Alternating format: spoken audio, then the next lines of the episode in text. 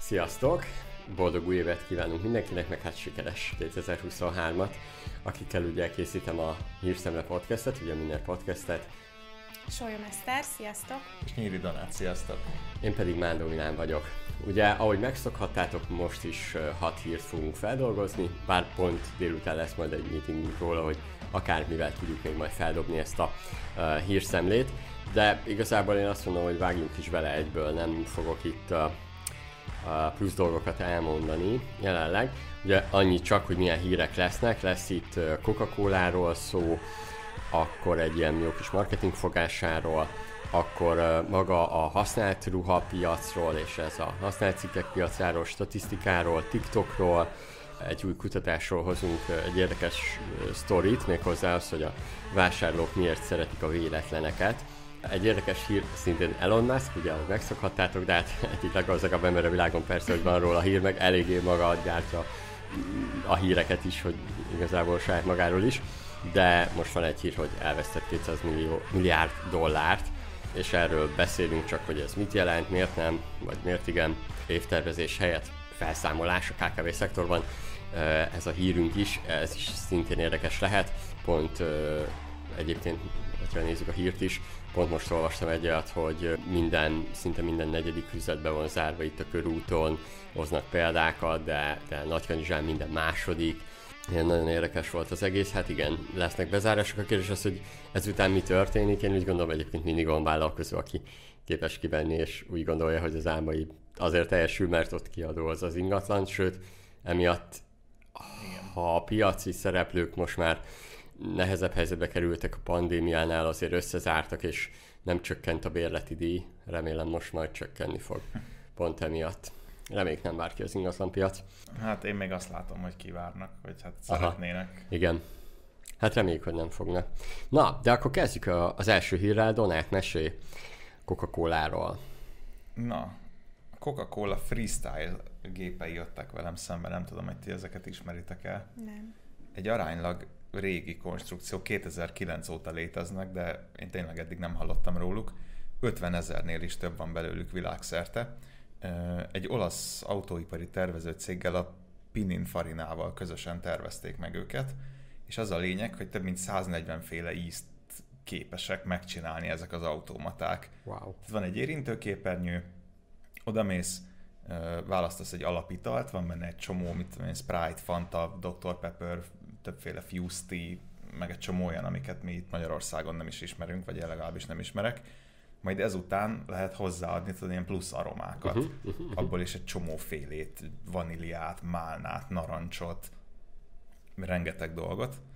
Nem is maga ez a íz kombináció az, ami annyira érdekes, hanem hogy nekem erről teljesen a Lego jutott eszembe, a Legónak ez a saját terveztető versenye, Aha, amit igen. hoztál is hír, hogy hogy milyen zseniális ötlet, hogy kvázi a fogyasztókkal játékos módon megterveztetik a saját új termékeiket, és hogy az mekkora ötlet igazából, hogy fixen azt dob, tudják ugye piacra dobni, ami az embereknek kell, egy csomó munkát levesznek magukról, és szerintem ezért zseniálisak ezek a gépek is, hogy egyrészt egy tök jó élmény az, hogy olyan ízeket keverhetsz magadnak, amit ugye a boltban nem kapni, Szóval a hmm. fogyasztóknak is egy ilyen tök jó kis plusz aha, dolog. Aha. És közben meg ott van a, ez, hogy valós időben adatot gyűjt. Folyamat, napi szinten látják az eladásokat, hogy milyen ízeket kevertek, és így folyamatosan tudják nézni, hogy épp, épp mik népszerűek, ha az emberek elkezdik iszonyatosan megszeretni valami miatt a málna ízt, akkor lehet, hogy csinálnak egy ilyen limited edition málnás kólát, aztán ha az működik, akkor nyilván lehet, hogy megtartják örökre. Wow, és szóval ezt így a, nyomják. De ezt a fogyasztók megvehetik magát a gépet, vagy ezt hol, hol érik el magát az automatát egyébként? Az automaták én úgy láttam, hogy ilyen vidámparkokban, mozikban, aha. Ja, lázákban, aha, aha. ilyesmi helyeken vannak. Ez Ezek jó. nyilvános uh-huh. automaták. Igen, hát azért azt látjuk, hogy a, a cégeknek uh, ilyen, uh, ilyen egyéb, nem, nem is gerilla marketing akciónak mondanám, de ilyeneket ki kell próbálnia, meg, meg alkalmazni ahhoz, hogy a márka hogy is mondjam, még emlékezetesebb legyen. Például az Amazon csinált olyat, hogy kamionnal járta az Egyesült Királyságot, és akkor lehetett onnan venni, csak, a, csak az ott lévő árukra voltak ilyen nagyobb kedvezmények, és az emberek várták is már, hogy jöjjön a kamion. Az is egy tök jó gerilla akció volt, tehát hogy, hogy ezek a nagy márkáknak is kell valami, nem, hogy is fogalmazzak, valami plusz dolgot beletenniük, mert máskülönben egyébként ilyen nagyon közhelyes hát ugye minél nagyobb márka vagy, annál közhelyesebb lesz a marketinged, és ezzel tud egy kicsit talán emberibb lenni. Mint egy kis, mert egy kis vállalkozónak könnyebb, nagyon érdekes, de egy kis vállalkozónak könnyebb személyesebb marketinget alkalmaznia, Igen. meg hogy emberibb legyen. Egy nagy márka pont a nagy méretéből fakadóan nem tud emberi lenni. Hm. És akkor talán ezzel az ilyen kis megmozdulásokkal egy picit, igen, kedveznek, mint ahogy az olyan trükkökkel, mint ahogy a Lego csinálta, hogy te saját magad terveztetheted meg, vagy tervezed meg, szavaztatod a, a közösséget, úgy éreznek, hogy beleszólhatnak, és az már is ö, ettől tesz téged emberévé, vagy a márkát. Igen, egy ilyen tök jó kis bevonás. Igen. Hogyha, e, hogyha elhitetik veled, vagy én elhiszem, hogy minél többször kérem ott a kedvenc íz kombinációmat, az lehet, hogy egy nap az összes bolt polcán ott lesz, ez egy ilyen tök jó. Megposztolsz róla, igen, igen, igen. Ja. Hát meg szerintem van benne az IKEA effektus is, hogy ezt, ezt az italt én találtam ki. Ú, igen. Igen, biztos finomabb is. Én találtam ki egyedül, hogy szőlőízt teszek a Sprite-omba. Sokszor mennek, jól szoktak menni az olyan versenyek az ilyen hamburgeres helyeken is, hogy hogy a vásárlók küldhetnek be kombinációkat, szendvicses helyeken is láttam ilyet a subway is, tudom, hogy volt már több ilyen akciója, hogy meg terveztetik az emberekkel, csinálnak rá egy versenyt, mm. és akkor nekik is jó, mert új ötleteket szereznek. Igen. És hogyha nem a fogyasztókat kérik meg, hanem a dolgozókat, akkor ez meg hár oldalról egy tök jó uh, bevonás. Igen, a, igen. Amit te meséltél, hogy ma az egyik specialty kávézóban ők találhatták ki a aktuális mm. szezon kedvencét. Igen, igen, minden barisztájuk egy kávét összerakhatott a, az itallapra. Aha, aha. Az is tök jó. Van, van uh, amit csináltak így magyar cég, mondjuk a Bamba Marhát tudom, ők eleve szavaztatnak meg hamburgereiket is, és akkor van ilyen hamburger versenyük, uh, elkezdik ugye az összes hamburgert megszavaztatni, és akkor ilyen egyenes kieséssel a végén győz az egyik hamburgerük, például az is tök jó, az jó. olyan, mintha te magad szavaznál meg, és akkor azt hiszem, az lesz utána kedvezményes. De ha jól tudom, van, van olyan versenyük, hogy beküldhet saját hamburgert, én úgy emlékszem és akkor ö, az bekerülhet a repertoárba. Lehet. Volt meg... ilyen, tervez meg a saját hamburgeredet, igen. Ja, meg nem a pizza minek volt valamikor? De, az elmúlt de, évben. De, igen.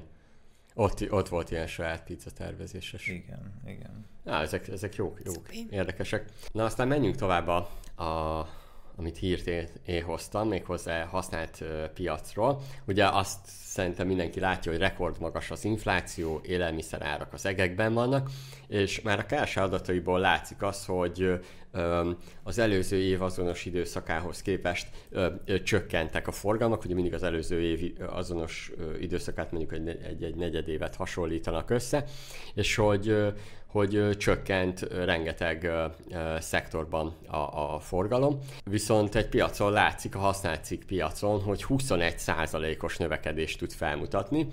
Uh, ugye erről a trendre, erre mi is felhívtuk a, a, a figyelmeteket, a Minner 2023-as üzleti ötleteiben, a második üzleti ötlet uh, szól erről, de, de igazából menjünk vissza, mert a, a Telexnek a cikkje arról szól, hogy inkább a, a használt ruha piacról és ennek az átalakulásáról.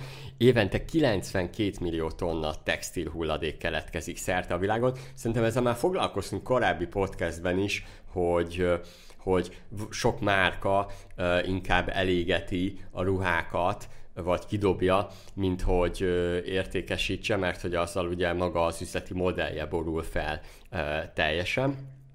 És akkor vannak itt ilyen érdekes statisztikák, hogy például a H&M és a Zara 2022 áprilisáig 11 ezer új stílust jelentetett meg, és van az Ultra Fast Fashion Shine, ugye szerintem főleg hölgyek ismerik, ők 314 ezer különböző mm, fazont, meg, meg, meg nem tudom, hogy mit kell ez alatt érteni, értitek, tehát fazon, meg különböző ruhas stílust alkotott meg, 314 ezret brutál gyorsan csinálják ezeket, és hogy hát értelmszerűen ezeknél csak egy, egy ilyen fellángolás, és akkor lehet, hogy megy majd ugye a, a kukába.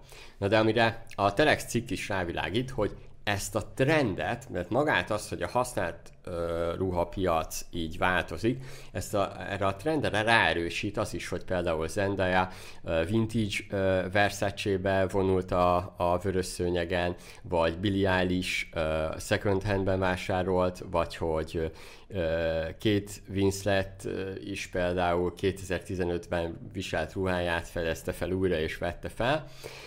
Illetve a cikkben is szó van, illetve a minden vállalkozás ötletekben is én is kiemeltem, hogy, hogy ez, ez olyan, mintha a két trend hirtelen találkozna. A Z generáció sokkal jobban nyitottabb arra, hogy amúgy meg kéne menteni egy kicsit a földet, vagy valamit ezzel kezdeni kéne. Ezért kicsit jobban ökotudatosabb, ezért fogékony akár egy ilyen trendre. Illetve most meg még találkozik ez a spórolásos uh, dolog is, hogy értelmszerűen nem fogsz, mondjuk miből tudsz visszavenni, most nem veszek havonta uh, 20 ezer forintért vagy 30 ezerért ruhát, hanem ebből visszaveszek, és, és, és most, hogy nézzük a használt ruhapiacot, már is lecsökken uh, tizedére, a kiadásod, meg hogy tovább hordasz egy ruhát, és emiatt egyébként inkább olyan ruhát veszel, ami nem egy fast fashionből van, ami ugye kiukad mondjuk fél év, egy év után, vagy, vagy vékony az anyaga, hanem sokkal tudatosabban vásárolsz, jobban elköltöd a pénzt, és például itt is az van benne, hogy akkor értelmszerűen, mivel ezek felerősödnek, ezért olyan ruhái lesznek az embernek, amit egyébként utána még be is tud adni. Hát erről szól, mit szóltak ehhez, meg ugye a Miner 2023-as üzleti ötleteire, ez ugye a másodikra ráerősít, úgyhogy ezt majd olvassátok el. Nem részletezzük, előző YouTube videóban ott van, meg a podcastek között is ugye ezt feldolgoztuk. Szerintem tök jó, hogy kvázi ilyen nagy nevek ugye beállnak egy ilyen, egy ilyen dolog mögé, mert most a kicsit különbeszük azt, hogy vintage, meg újra felveszed a régi ruhádat, meg azt, hogy, hogy second handben vásárolsz. Ugye a second hand az szerintem a mai napig még mindig egy kicsit ciki a legtöbb igen. embernek. Igen, Tehát igen. az emberek nagy része az úgy áll hozzá, hogy hol nem veszek használt ruhát. De azzal, igen. hogy egy ekkora név, mint hogy Zendaya vagy Billie Eilish megjelenik egy ilyenben egy eseményen, azt szerintem egy csomó fiatalnak azt mondja, hogy ez nem ciki. Akár legitimálja is, igen. Igen, sőt, egy időre menővé is teheti, de ha nem is teszi elképesztően menővé, legalább okévá. Hmm. Én TikTokon is találkoztam ilyennel, hogy vannak ilyen kisebb turkálók, tehát hogy nem az a bálás, hanem, hanem egy kicsit, amúgy ez pont ez a, ahogy az Endajánál is ez a vintage rész, vagy pedig az, hogy nem tudom, egyedi, vagy, vagy nem, nem tudom most megfogalmazni. Láttam pár TikTok videót, amiben uh, a magyart is, külföldit is, de hogy a magyar az uh, ment be egymás után ezekbe a még volt, ahol azt mondta, hogy ez egy charity shop, nem tudom, Eszter, ezekről mi a véleményed, vagy hogy van, van ez? Van, nagyon sok. A, most már azért sokkal több ö, opció van használt ruhát vásárolni, mint régen volt ez a angol használt Igen. ruha háda, meg egyebek. A, van most már Magyarországon is charity shop, én még nem voltam, de tudom, hogy nyílt. Én is láttam. Meg a, a másik, amit szerintem, amit te is láttál, meg én is szoktam látni, azok meg az ilyen olyan turik, hogy nem úgy turi, hogy rengeteg minden olcsón és ömlesztve, hanem ilyen a, a, a boltnak a tulajdonosa által leválogatott igazából egy butik, csak minden használt, vintage, stb. És ott egyébként azért nem szabad összehasonlítani, mert az árak sem az olcsóak, ja, hanem ja, ott igen. valaki utána járt a, a, a használt Levi's-nak, meg a mindenféle márkás dolognak, és ott igazándiból azt egy butikként kell felfogni, csak közben veregeted a vállad, mert ez már egy használt ruha. De milyen videókat én látom? Én látom olyat, amiben konkrétan olyan lenne, mintha egy ilyen, egy ilyen vintage Pepco lenne, mert ment be, és amiket mutatott, hogy nem csak ruhák vannak, hanem, hanem mutatta a kis bizbaszokat, uh-huh. akkor így az volt bennem, hogy de hát ez tök olyan, mint egy Pepco, csak nem a Pepco-ba mész be tök olcsón megvenni a cuccokat, hanem, hanem mondjuk, jó, most ez, ez erős, de egy ilyen kis bizbaszt veszel. Mm, Ö, azt nem tudom, Magyarországon én még ezzel nem találkoztam, de Aha. ugye Skóciában elég sokat mentünk charity shopokba, az, ahogy itthon így a plázázás, ott az volt az ilyen barátnős program, Aha. hogy van mondjuk három vagy négy a közelben, és végigjárod, és ott azoknak rendszeresen volt ö, ö, ilyen home részlege, Aha. lakásdekor, akár Na, elektronikai igen, igen, igen, eszközök, igen. szóval Szerintem simán, simán lehet ezt is. Ugye külföldön meg hatalmas ö, nagy ö, területen is vannak ezek az üzletek. Ha belegondoltak, amúgy a lakás dekor, vagy nekem ez a, ez a home részleg, ez sokkal egyszerűbben megfogható, sokkal könnyebben legitimálható. Aha, igen, igen, a, igen, a ruhahordás az egy olyan dolog, hogy sokakban az is egy kicsit visszás, hogy ez valaki másnak a testén volt, egy vadidegen ember igen, testén. Igen, igen, igen, igen, igen. El kell ismernem, hogy nem biztos, hogy én is akarnám tudni, hogy ki hordta előttem azt a nadrágot, de, de egy home decor egy vázánál, vagy egy ilyen törpénél nincs ilyen. Egyet az is egy polcon Aha, volt, igen, igen, mindegy, igen, igen. vanába vagy most nálam. Aha, igen. Ja. Ö, annyit akartam még hozzátenni, hogy ez a cikk azt írta, hogy Magyarországon még annyira nem divat ez, és hogy a magyar hírességek még ezt nem, nem járnak elő ezzel a jó példával, és nekem egy ellenpéldám van, hogy egyébként idén, vagyis most már januárban, 2022-ben a Glamournak a Women of the Year gálája, gáláján nem ö, ö, vörös szőnyeg volt, hanem úgynevezett zöld szőnyeg, és az volt a dress code, hogy a, a zöldségnek a jegyében mindenki egy korábbi ruhájába menjen, tehát hogy ne, ne vegyenek új ruhát a, az eseményre. Szóval lehet, hogy lassabban, de én már így látok erre, mm, erre utaló jeleket. Uh-huh. Ez, Ó, ez, jó. ez jól hangzik. Főleg, hogyha látjátok, de így kell csomagolni ahhoz, hogy, hogy ugye beivódjon, Igen. tehát, hogy mint ahogy például csinálta ez a glamour, ugye? Igen. Tehát, hogy ahogy a glamour csinálta egy eseményem. Uh, biztos, hogy egy hosszabb folyamat, de ez jelzi azt, hogy, hogy ez egy erős trend lehet, mert hogy nem egy fellángolás ez csak, hanem most rátesz egy lapáttal ez a, a, a válság, a recesszió, az egy kicsit alt bele pluszt, akkor egy kicsit ugye ez a környezettudatosság is, így valójában találkozik. Igen. Én csak azt szeretném látni, hogyha valaki most meghallja, hogy ez egy milyen jó üzleti trend, és meghallja benne a lehetőséget, akkor ne az első gondolat legyen, amit megvalósít, hogy ó, akkor csinálok egy használt ruhapiacot, vagy piacteret, mert ott a gardróbom, ott a Vinted, ott a Facebook Marketplace, valahogy egy kicsit kreatívabb megoldásokban gondolkozzunk, mert szerintem egy csomó lehetőség van a, a használt ruhákkal, ami nem csak az, hogy jó, akkor csak egy összekötő platformot. Ezt nem hirtelen azt mondod, hogy ne, ne az legyen benne először, hogy, hogy ebből mennyit lehet profitálni. nem, nem erre gondoltam. Ne, Lehet. Pénzt keresni kell. Persze. Nekem, nekem még, ami így tetszene, ilyen marketing stratégia egy ruhaboltnak, hogyha rámenne egy kicsit arra, hogy nem fast fashion, hanem ez a slow fashion, vagy long fashion, hogy, hogy emeljék ki márkák, vagy ruhaboltok azt, hogy a, a, amit nálam veszel póló, az lehet, hogy nem ezer, hanem tízezer forint, de nem egy év, hanem tíz évig hordható.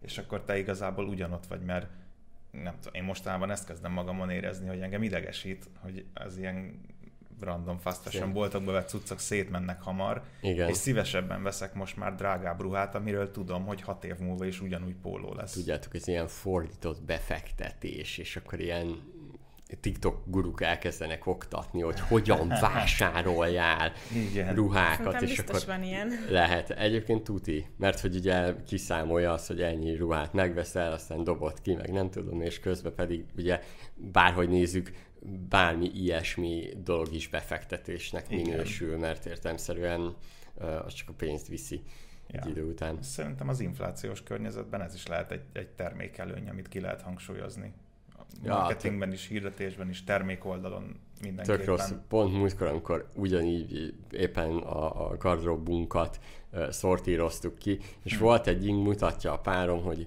hú, ezt ő mennyire szerette, hogy hiszé, hogy, hogy, uh, hogy ez tök jó ingem volt, meg könnyű volt vasalni, meg ilyesmi persze, azért is, és akkor mondom neki, hogy hát jó, de ki kell dobni, mert mondom, egy csomó eseményen szerepeltem benne, csomó képen rajta van, Mondom, sajnos nem lehet mit tenni, nem egy izé, átlag János vagyok ebben a szerepben, hanem, hmm. hanem sajnos ez sok helyen szerepel, de sajnos ki kellett rakni. De például tudok tök jó példát mondani, pont a, a CP-vel találkoztam múlt évben, még majdnem az utolsó nap 23-án, és pont ö, dobta be a cuccokat, mondta, hogy épp megy leadni ruhát, majd miután találkoztunk, beszéltünk, aztán délután ö, tök jól leszoktam mindig adni ezeket a használaturákat. Na, de ha már TikTokot említettük, mesélj ezt el egy kicsit erről. Na jó. TikTokról. Szembe jött velem a TikToknak a What's Next 2023 riportja, ami egy ilyen összefoglaló az üzleti felhasználóknak arról, hogy milyen, milyen trendek most a, a, a milyen hosszan tartó trendek vannak igazán a platformon, nem, nem kis trendi audiókra gondolok, hanem ilyen nagyobb tendenciákra a tartalomkészítésben és ez kimondottan a, az ilyen biznisz felhasználóknak szólt, hogy minél jobban tudjanak organikus tartalmat készíteni, és minél, minél hatékonyabbak legyenek a hirdetéseik is és hát én azt hiszem észre, hogy minden ilyen reportban azért van valamennyire bullshit, meg nyilván szebben becsomagolják a dolgaikat, mint, mint amilyenek azok valójában, úgyhogy nem akartam így szóról szóra behozni az egészet, mielőtt még valaki azt gondolja, hogy még tart a nyereményjátékunk, viszont kivettem öt ilyen, hát viszonylag kézzelfogható tippet, ami szerintem hasznos volt, és amit az emberek be tudnak vinni a marketing tartalomkészítésükbe. Az első, hogy a TikTok maga is kihangsúlyozta azt, amit mi is mindig mondunk, hogy ne a terméket nyomd a valakinek a képébe, hanem valamilyen őszinte emberi sztoriba ágyazva, vagy valami izgalmas formában mutasd meg, az, azzal nem fogsz sikert elérni, hogy azt mutatod, hogy nézd itt a, nem tudom, a sajtreszelőm, vagy akármi, és hogy ez milyen jó. Mm, a második, ami egy érdekes szemlélet igazából a TikTok felhasználókról, hogy szeretnek így nyomozni, vizsgálódni, megtalálni a hazugságokat, leleplezni őket, úgyhogy hogyha úgy hozzá tudsz állni akár a termékeddel, akár szolgáltatással, hogy valamilyen elterjedt mítoszt vagy városi legendát le tudsz rombolni, akkor az nagyon virális potenciállal bír. A harmadik, hogy ezt is szerintem már mi mondtuk, mint mindenesek nyilván, hogy nem mennek jól az ilyen profi stúdió minőségű videók. Volt, hoztak is esettanulmányt a riportban, hogy valaki ezt letesztelte nagy márka két különböző hirdetéssel, és a, a, azt, a TikToknak a saját natív tartalmait, azokat a, a szerkesztő elemeket használó, a filtereket, az audiókat használó videók fognak jól teljesíteni, nem kell neked megcsinálnod valamit nagyon profin, és ezt egy egybe átvinni, mert nem fog menni.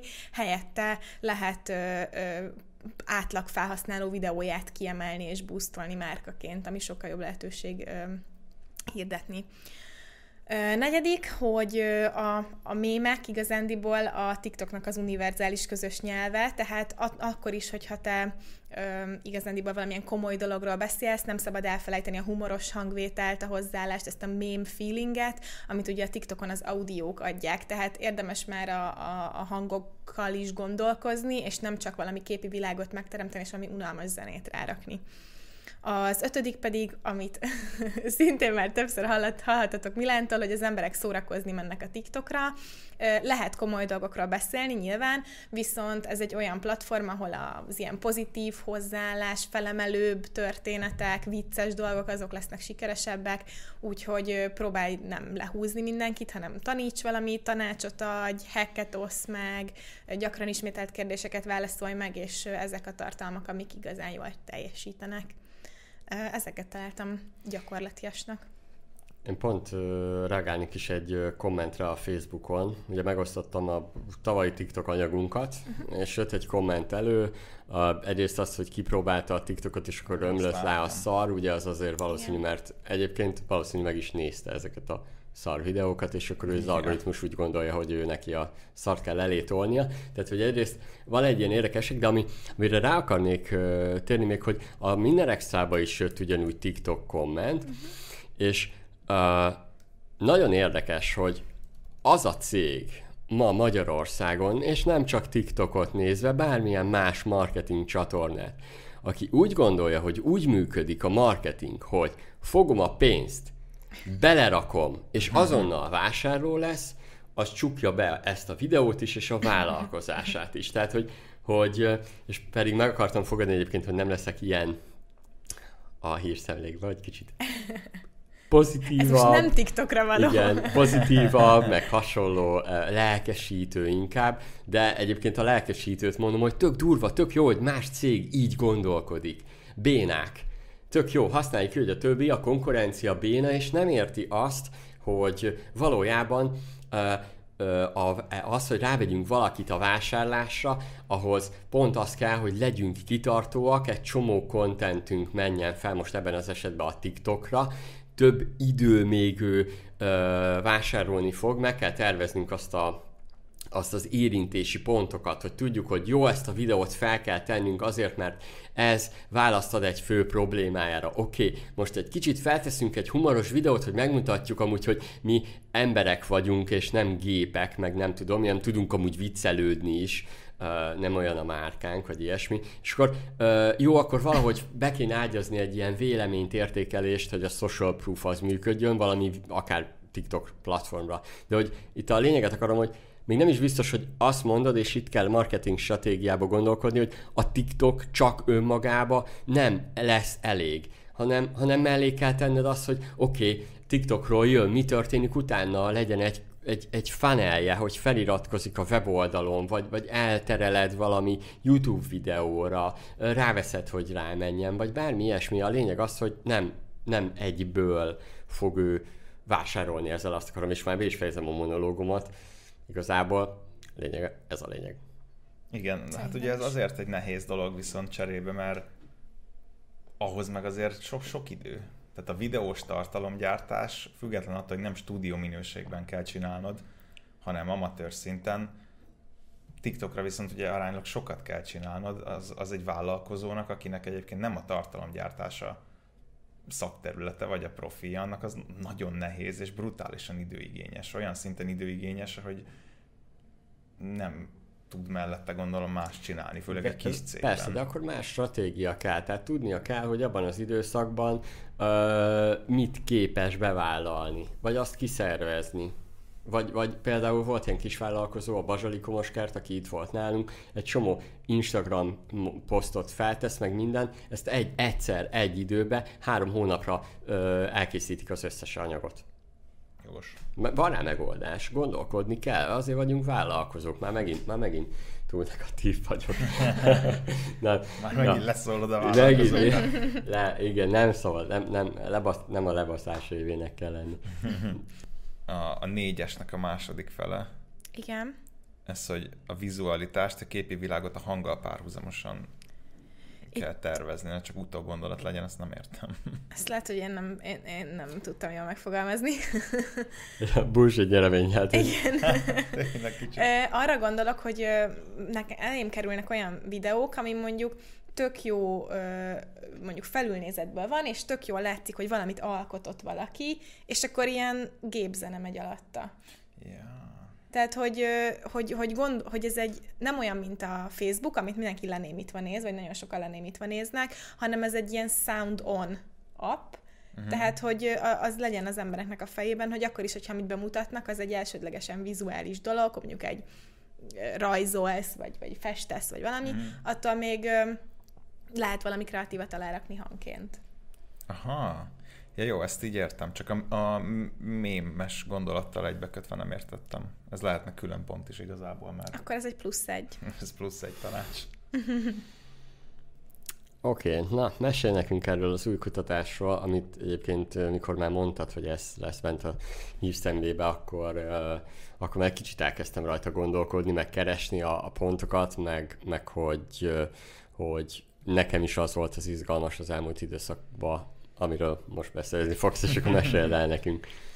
Na, hogy ugye az ilyen alapvető elképzelés, meg, meg régebbi kutatások is azt támasztották alá, hogy a, a vállalkozásban, meg az értékteremtésbe beletett erőfeszítést díjazzák az emberek. Tehát, hogy szeretjük az olyan sikersztorikat, vagy alapító történeteket, vagy bármit, amik arról szólnak, hogy ő, hogy ő mekkora király volt, meg vért, verítéket nem sajnálva fölépített valamit.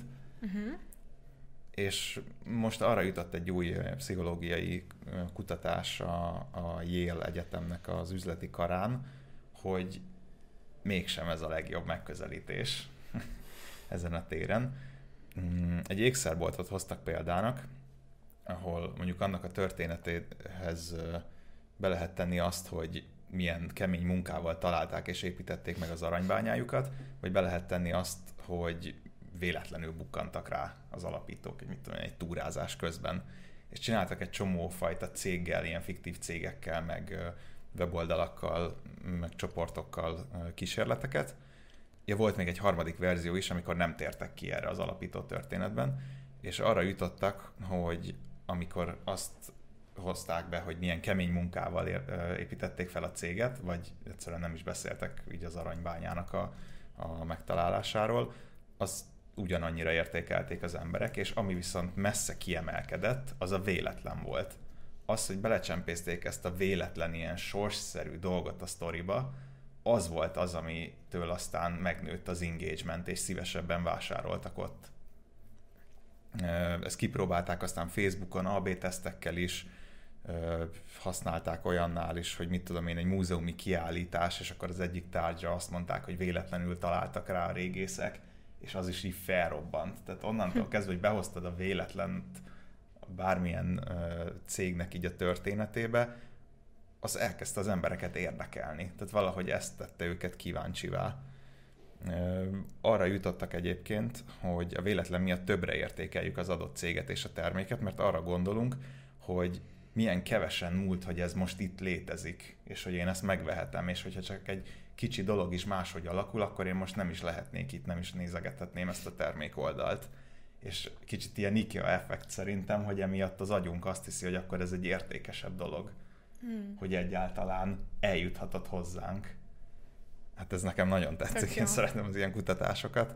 Na, ez egy hasznos ilyen szövegírói mm, fact. Igen. Tény, vagy, vagy a storytelling. Meg én jó. még azt emeltem ki, meg a cikk is írta, hogy azért az ne úgy kezeljék a cégek meg a marketingesek, hogy akkor most kezdjünk el kamu véletlen sztorikat gyártani. Hatalmas, Pedig én már elkezdtem. Én hatalmas szövegírás skillekkel, hanem inkább emeljék ki egy-egy valódi véletlen szerepét a cég történetéből a vállalkozók, mert én biztos vagyok benne, hogy mindenkinek van. Nincs olyan vállalkozás, ami végig csak tudatos lépésekkel Persze. épült fel. Persze, egyetértek főleg azok a véletlenek a kapcsolatépítés, és, és most, hogy mondott, pont hallgattam a BNI uh, sztoriát, ez a Vidor Andrásnak, uh, a Cégépítő podcastben, és nagyon, nagyon inspirál de őnek is vannak ilyen, ilyen véletlenek, például, hogy egy görög üzleti kapcsolata úgy született, hogy, hmm. hogy egy eseményre elment, és hogy, hogy ott volt egy olyan nyakpasszos hölgy, aki, aki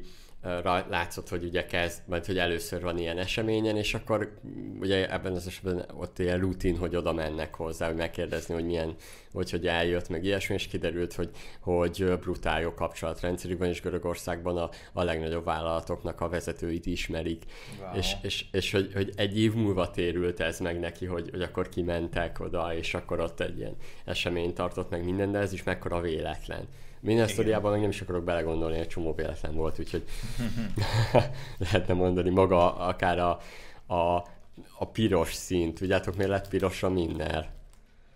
Hát mert ugye már előre a cikkeket elkészítettem, és felmentem, rákerestem, hogy milyen sablonok vannak a VP-hez, az is tök véletlen, hogy VP lett, előtte nem voltam VP mániás, vagy WordPress-es, hanem úgy voltam vele, hogy látom, hogy egyre többen használják, akkor mégse Drupal vagy csomla, régen csomláztam, uh-huh. meg mhm. trupáloztam, és minden volt, és képzeljétek el, hogy láttam egy sablont, aminek az alapszíne az piros volt, és ennyi. ennyi.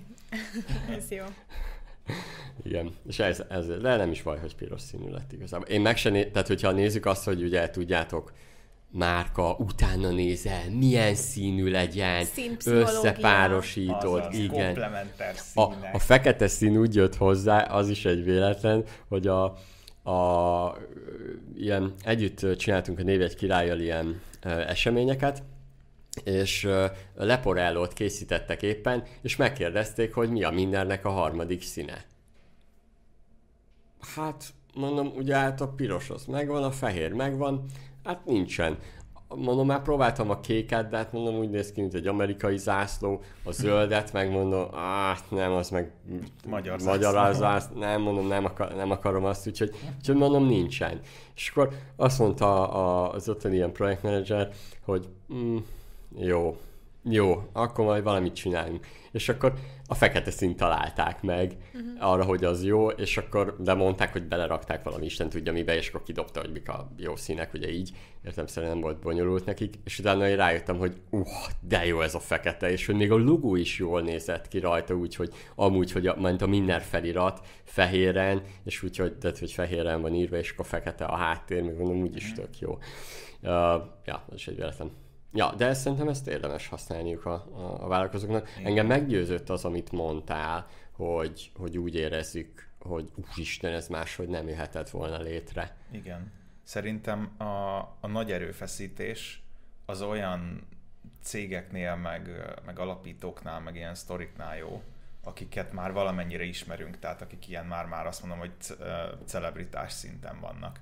Mert hozzájuk van egy olyan kapcsolatunk, vagy kötődésünk, vagy legalább az, hogy ismerjük őket, mint tudom én, mint a Steve Jobs, hogy neki is, ha egy könyvét olvasod, akkor tök jó, hogy van benne egy-egy véletlen, de te arról akarsz olvasni, hogy kemény munkával feljutott a csúcsra, mert hogy akkor te is kemény munkával feljuthatsz a csúcsra. De, de ez Viszont biztos? egy, egy mert... személytelen cégnél szerintem, egy ö, kis és társa Kft-nél, aki fabutorokat gyárt ki, ö, Kiskunlacházán, ott téged ez nem annyira érdekel. De nem gondoljátok azt, hogy maga a véletlent azért is szeretjük, mert mi magunk is úgy érezzük, hogy, hogy egyébként tehát, hogy mindenki saját magával van azért elfoglalva, hogy úgy érzi, hogy egy kicsit egyébként ő szerencsés, mert ez hülye hangzik, de úgy van benne, hogy, hogy ha nézzük a vállalkozókat is, most én próbálom a, a saját oldalunkra is fordítani, meg azt, hogy olyan az emberek hogyan gondolkodnak, hogy amikor belevágunk bármibe is, hogy minden tényleg azt hiszik a vállalkozó, hogy majd lesz valahogy, uh-huh. magyarán el abból úgy gondoljuk, hogy amúgy szerencsénk lesz.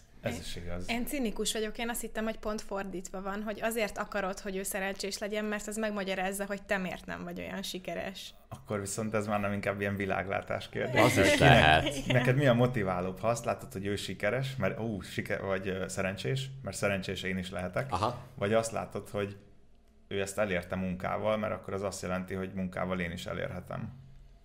Ja. Tehát ez két különböző világlátás hát igen, egy igen, kicsit, igen. nem? Csak itt a kutatásban érdekes az, hogy oké, okay, hogy reagáltak rá, de engem az is érdekel, mert ez még csak ezt a tehát így bemutatja a kutatás, oké, okay, de az, hogy utána tényleg mennyit vásároltak, mm.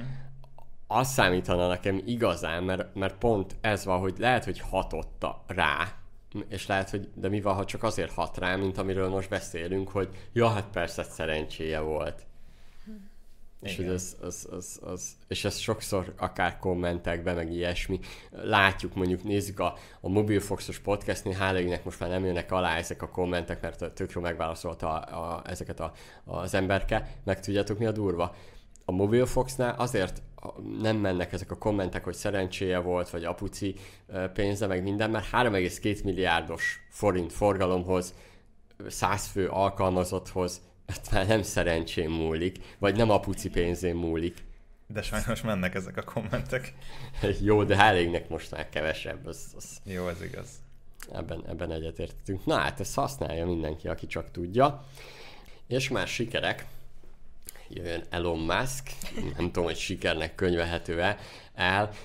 Mielőtt rátérnénk a hírre, van azért az durva, amit átküldtem nektek, hogy uh, WC pap, vagy nem, a, kirúgta azokat, akik ugye a WC papírokat teszik be a, a, a és hogy uh, hogy nincs WC papír otthonról kell vinniuk a fejlesztőknek, azért ez meg a munkatársaknak milyen körülmények lehetnek a Twitternél durva. Mhm. Szerintem az egész, az egész sztori az durva. Na, de hát so, elvileg sokat bukott Elon Musk, 200 milliárd dollárt veszített a Bloomberg szerint, aztán ezt átvette a portfólió, meg persze minden hazai média. Miért is? Mert ugye tök jó, mert lehet alatta a kommenteket olvasgatni, a, meg mm. kommentálni, hogy persze van még neki, meg, meg ó, én ennyit buknék, meg hasonló kommentek. Na, tehát 137 milliárd dollárra zuhant a Bloomberg milliárdosokat követő indexében a vagyona Elon Musknak, miután a Tesla részvényei az elmúlt hónapokban nagyot estek. Musk vagyona 2021 novemberén volt a csúcson 340 milliárd dollár, és ugye ki lehet számolni, 200 milliárd dollárt bukott. Uh, Oké, okay. na most uh, ezt fontos leszögezni, ez többször volt már így téma, mindenen is posztoltam róla, hogy ugye az a vagyon, amit a Bloomberg számol, az csökkent valóban, valójában.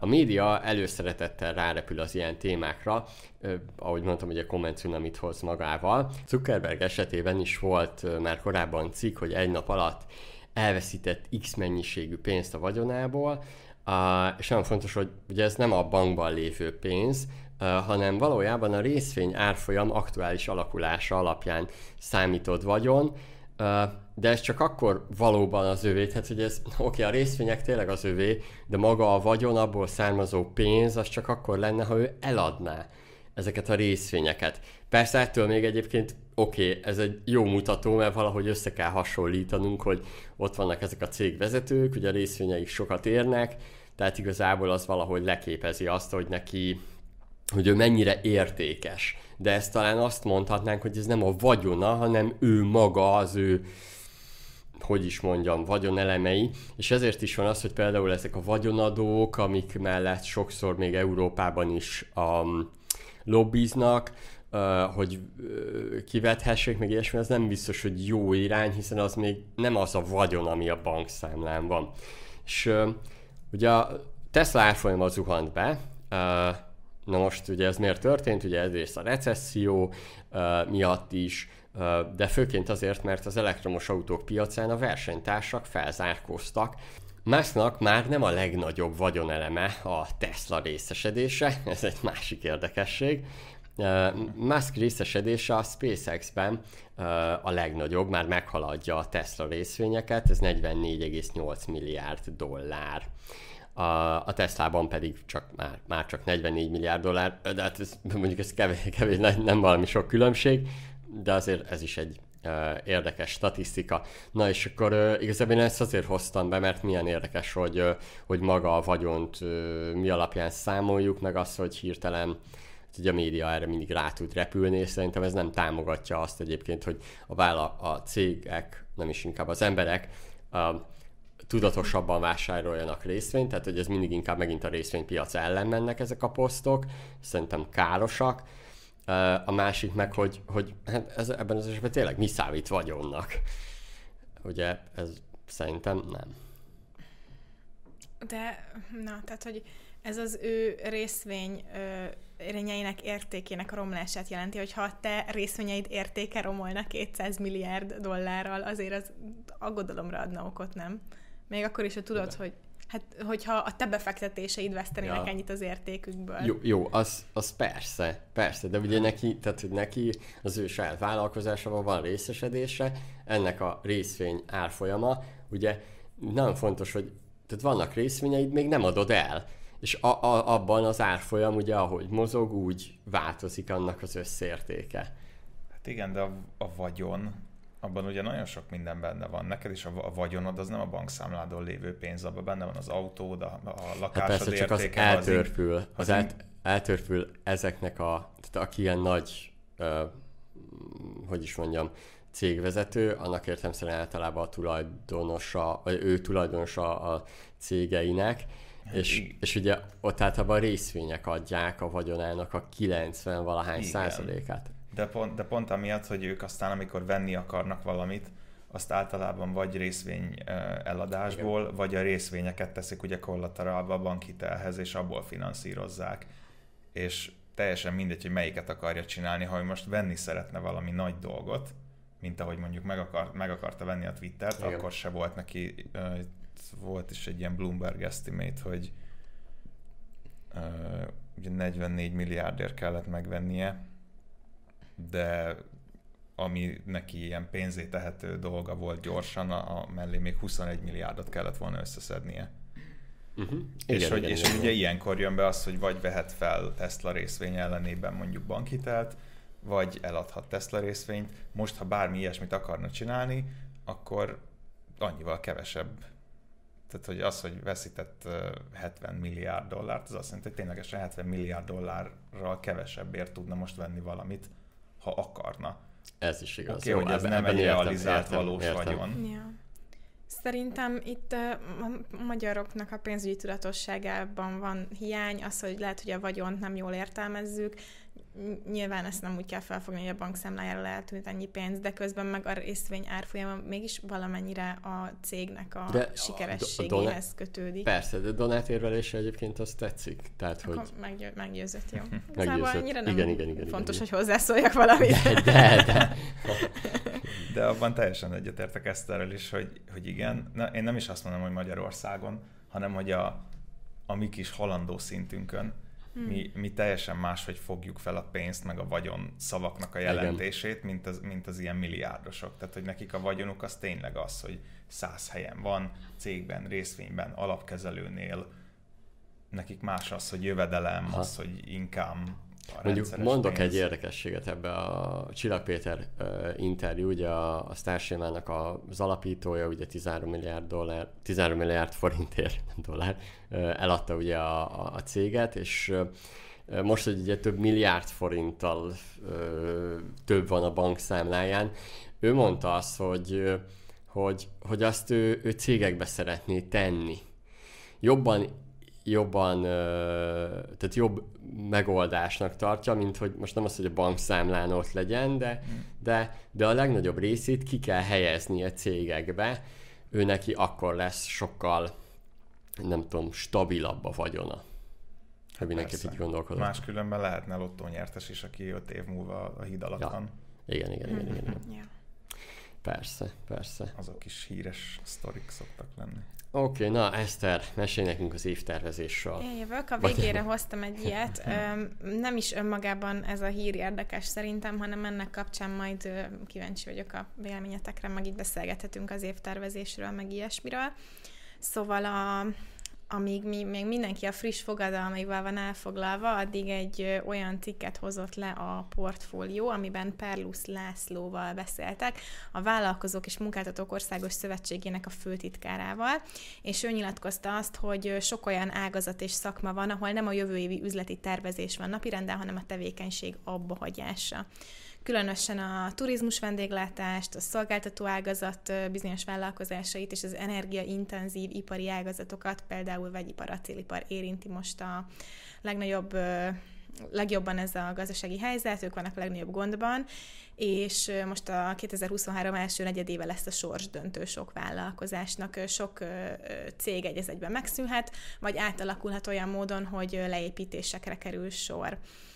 Mm, és akkor itt még a VOSZ-nak a főtitkárait mondott olyanokat, hogy milyen állami támogatott programokra van szükség, stb., illetve hogy az előrejelzésük szerint a mikro, kis és középvállalkozások összességében visszaesést könyvelhetnek majd el. Milyen kilátásokra számíthatunk szerintetek? Milyen lesz ez az év itt a mindenes közösségnek, KKV-knak? Um, annó, nem is tudom, pont egyszer jöttünk valami kis kávézásból, vagy ilyesmi, és akkor poénból mondtam azt, hogy általában azoktól, tehát a mindenesektől nem hallom annyira ezt a csőd dolgot, hanem akik általában csődbe mennek, valószínűleg nem olvasták, nem olvassák a mindent.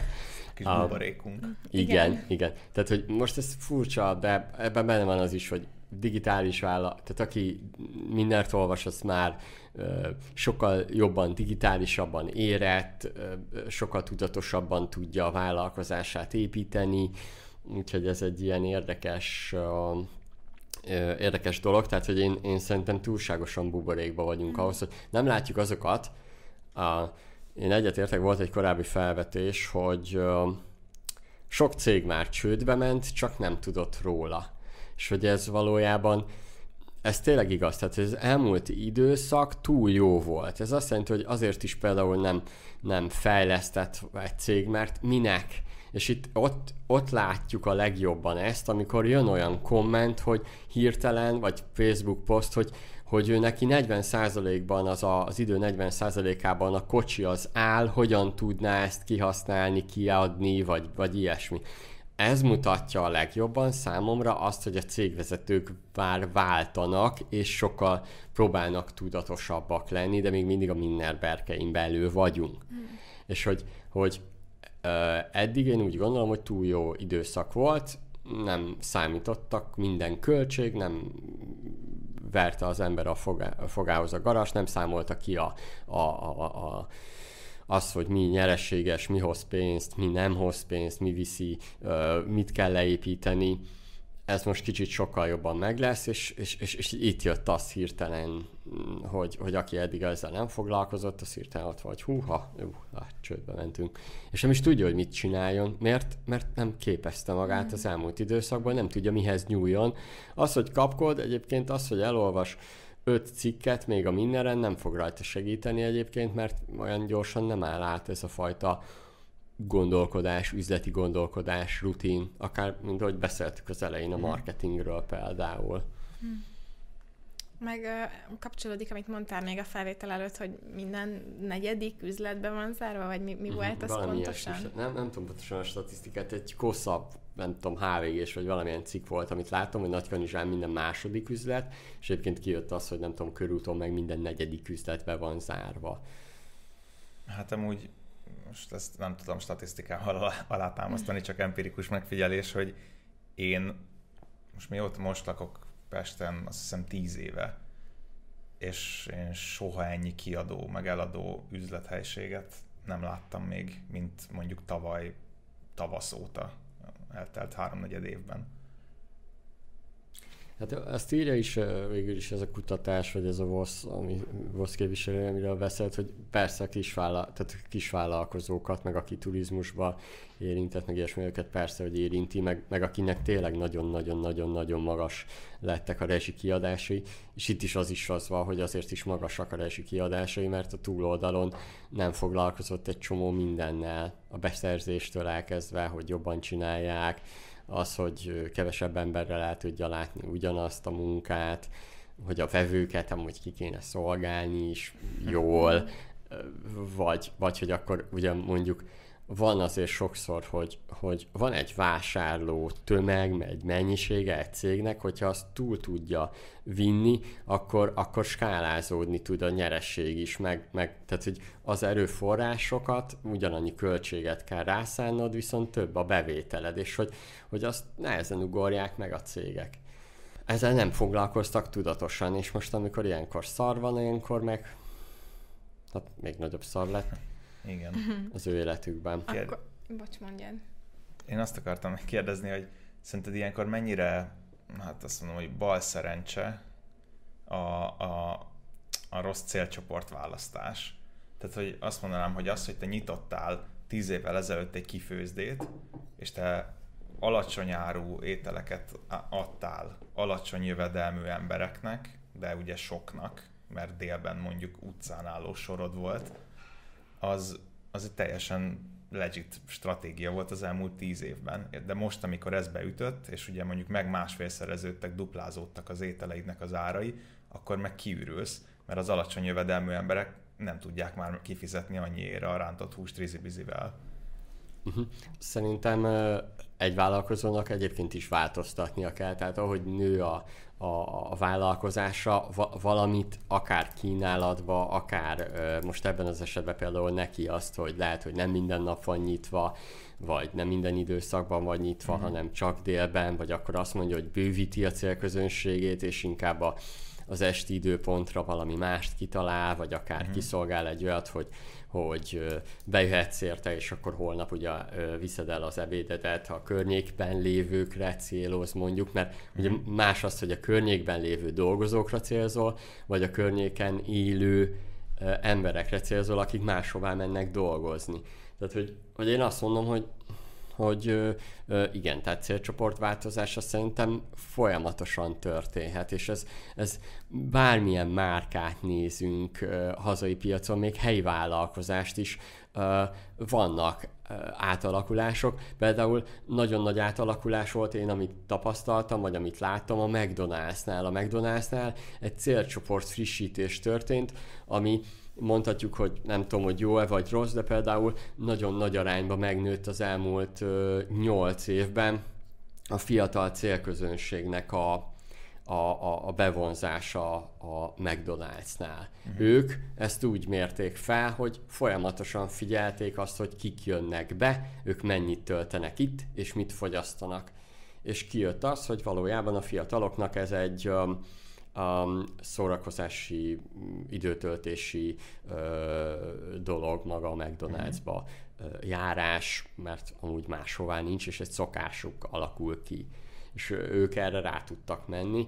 Na most ugyanezt kell megfigyelni egy cégnél, hogy, hogy, mm. hogy megnézni akár hogy hol van lehetőség, ezt mi is a mindennél tapasztaltuk, azért bárhogy nézzük a szabadúszókba, belenyúltunk tök jól és az előtte nem volt. Előtte az elkereskedők voltak, és tök jó volt így váltani, hogy, hogy egy nagyobb időszakot lefogtunk 2019 és 2022 között, azért az elkereskedelmi piaci szereplőkre nagyon lőttünk, tavaly a szabadúszókat tudnám kiemelni, meg azt szerintem az idén is folytatódik, és, és hogy ez... Meg a kezdők. Igen.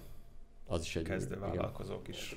Hogy őket is vehetjük egy külön új csoportnak. Egyébként igen, sőt, tehát hogy megint egy új, újra ö, megszorítjuk őket, szerintem ez mindenképp, meg, meg talán ilyenkor jó még inkább, amit mondta, hogy átviskálni, kiknek tudunk hogyan hmm. nyújtani. Például itt a, a környezetünkben a Sanyi a Séf, aki hmm. igazi legenda itt az irodaházba, ő is például váltott célcsoportról, és ő inkább például most ugye elkezdte a hoteleket kiszolgálni a háttérkonyhájából, és ez szerintem ez egy tök jó irány, választás volt neki, mert ő is bérfőzött akár embereknek, magánszemélyeknek is, de ezeket leépítette, és ez egy jó, jó irány volt Igen, nála. Szerintem is. Oké, okay, uh, végigértünk a híreken. Hogyha megnézitek akár a Youtube-on, akár a, a podcasteknél, ugye volt egy, egy podcast maratonunk, érdemes meghallgatnotok, pluszban még jön a következő héten a hírszemle.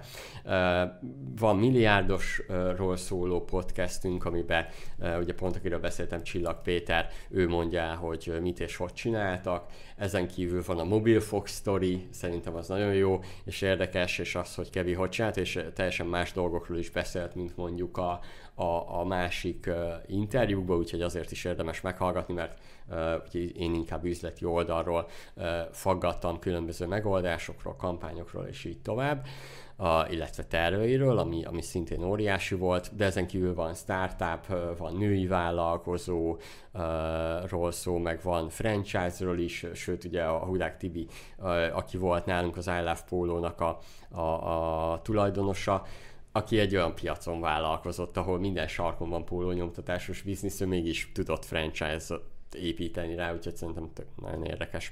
Úgyhogy a többit pedig figyeljétek a mindent, lesznek események idén is, lesznek különböző új képzések, több helyen is találkozhattok velünk majd, sőt, most még most tervezzük majd meg, még az első héten vagyunk azért itt, de a, a vidéki uh, túránkat, úgymond vidék, ezt uh, lehet, hogy máshogy kéne mondanom. Hello vidék. Hello vidék, igen. Uh, szóval, hogy a... Országjárás. Országjárás, igen. Országjárásba kezdünk, nem mondom, hogy mindenhová hamar oda fogunk jutni, de egy mondjuk két éves időszakon belül szerintem a, a főbb, uh, uh, nagyobb megyéket érintjük, azt meg belátható távolságban lesz azért már a mindenkinek. Debrecennel kezdünk Hajdú-Bihar megyével, aztán utána megyünk tovább, úgyhogy érdemes ezt figyelni a mindent. Na, hát sok sikert mindenkinek! Sziasztok! Sziasztok! Sziasztok.